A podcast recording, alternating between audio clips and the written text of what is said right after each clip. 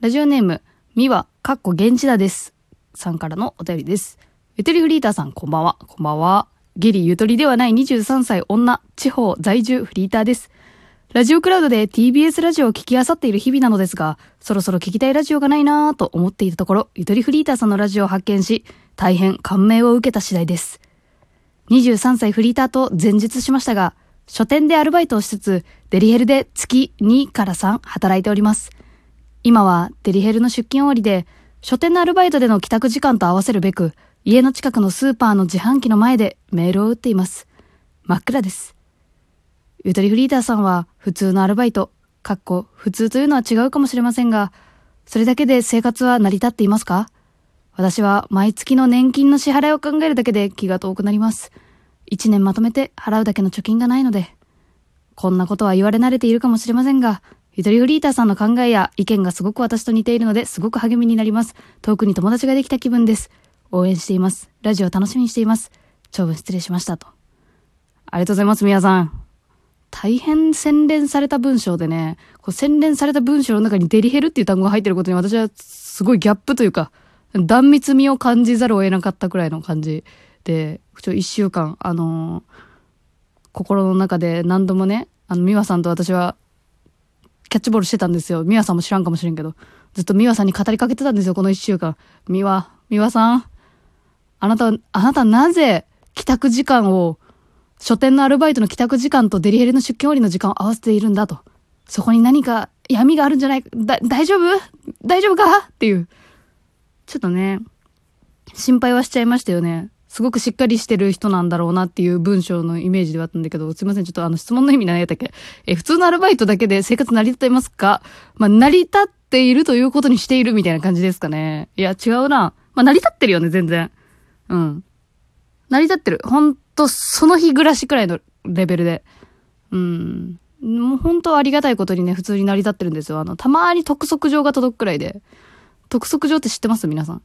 あの、差し押さえしますよ、みたいなやつですね。最終、最終のやつ。本当に。あの、ダメですよ、本当に。督促状受け、受け、受け取るのはいいけど、受け取るのはいいけど、督促状来たら払いましょうね、本当に。いや、督促状来る前に払いましょうね。うん、っていうのは、あの、国的にはそうだと思うんですけど、まあ、そうですね。なんか私もね、23歳くらいですごくそれ考えたかもしれない。ちょうど。年齢的にも。その20歳の頃から年金とか始まるじゃないですか。で、23歳くらいになると、あれ、20歳からの年金払ってます？みたいな感じで、アクションが起き始めてきたんですよね、23歳の頃。で、その時に、あのやっとちゃんと意味が分かったんですよね。年金と国民健康保険の違いすらもわけ分かってなくて、で、で、うちの親も結構適当な人たちだったから、何も知らなかったんだよね。うん。そんでもって私がさ、バイト先で出会う人出会う人が、また適当な人というか、あの、40何歳までそういう保険系のやつ全く払ってなくて、で、ある日突然100万円くらい銀行から抜かれたみたいな風に言ってる店長がいたりとか、そういう人たちの間で育ってきたんで、何にも知らなかったよ、本当に。だから偉いよ、本当この美和さん。考えていることが、まず。まずそこで一歩上を行っているという、あの、優越感。優越感はあかんか。まあ、一歩自分はまともなんだなっていうふうに思ってほしい、そこは。それ、考えているということは。うん。でも私考えてなくて、例えば23になってから、私元々の気質は確かに気にしいというか、細かいことが気になると夜眠れなくなったりとかするタイプだから、このメールさ、先週読んだんだけど来た瞬間、来た瞬間っていうかちょうどね、あ、数分前に来てると思って読んでさ、あれ私年金手帳どこやったっけと思って、見つかるまで年かったからね、この日。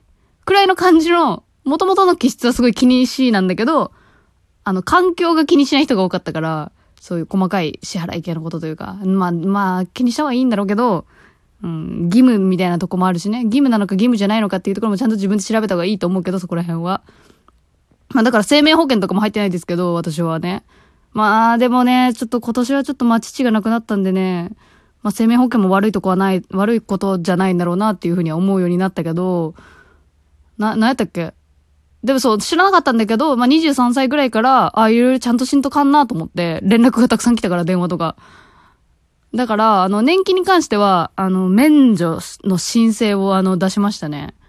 そう。で、あとは保険か。保険のところもね、あ、でももう今ほんと結婚して、あの、扶養に入れてもらったんで、何の心配もないというか、もう本当にありがたいことだよね。やっぱ、二人暮らしっていうのが、やっぱ、あの、一人暮らしフリーターよりは、あの、気持ちの余裕はあるね、本当に。で、一人暮らしのフリーターだった時も私あるんだけど、その時の方がやばいかもしれんな。あの時はね、19歳だったから年金とかもなくて、で、多分ね、12万くらいしか稼いでないと思うんだよね、月。一人暮らしでよ。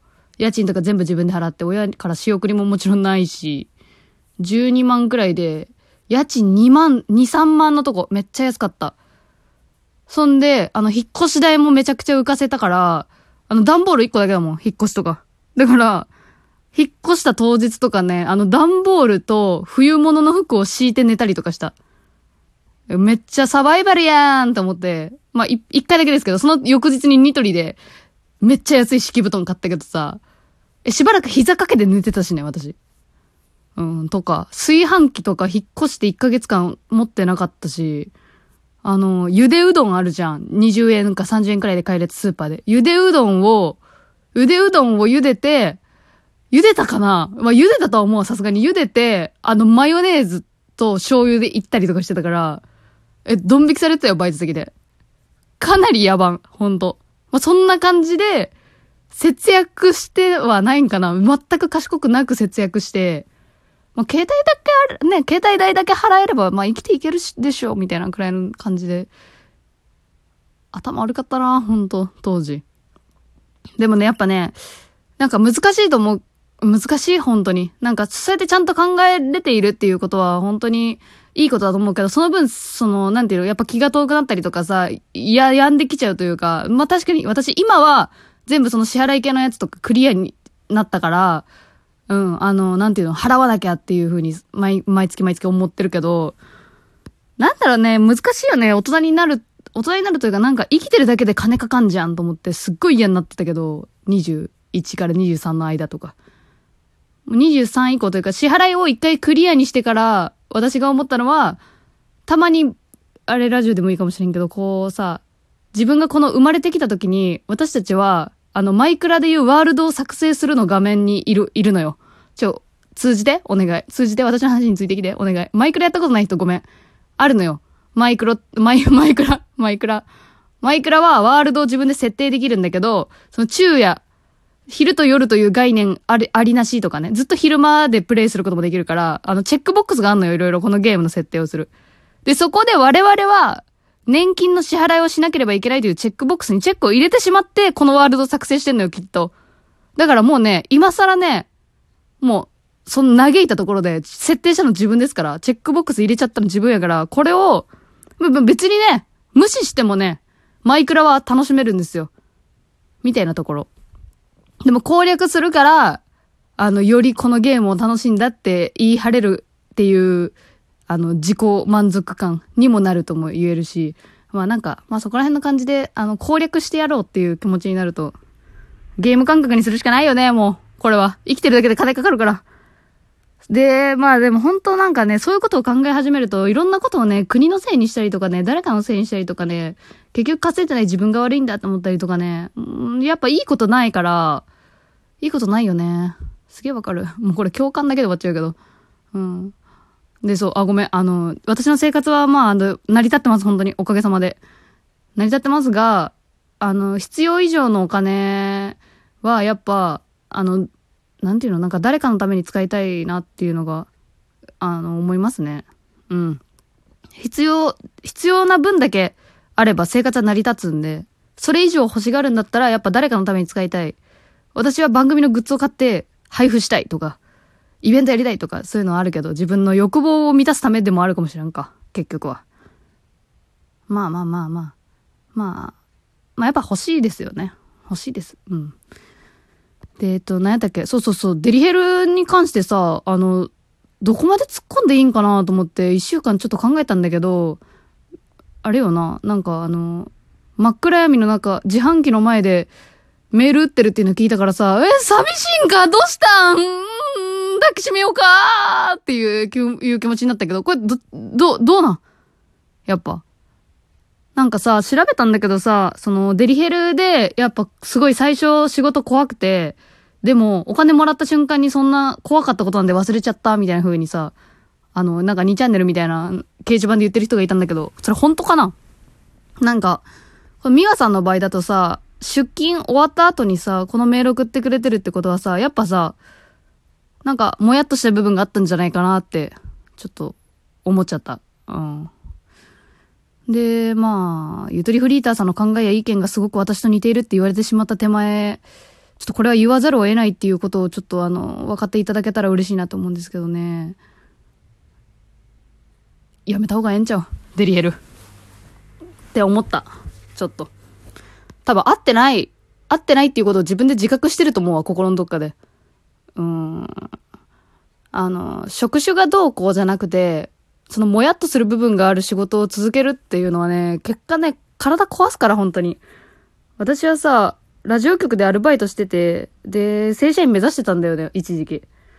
でも1ヶ月半で病気になって、まあそれ人間関係悩んでたのもあるんだけど、なんか自分の憧れの職種だったとしても、そういう体が壊れるっていうこともあるからさ、だいや、あのーなんか自分の気持ちにだけは嘘つかないでほしいっていう、綺麗事だし、あの家庭環境も知らないし、こう、軽率に物を言うことになってしまうんだけど、なんか後ろめたい気持ちがあるなら、もっと楽しいことやろうよって思いました。えー最後にちょっと真面目になっちゃいましたが。お便りありがとうございました。普通おた、週1くらいで読めてるんで最近すごく嬉しいです。それでは、バイバーイ。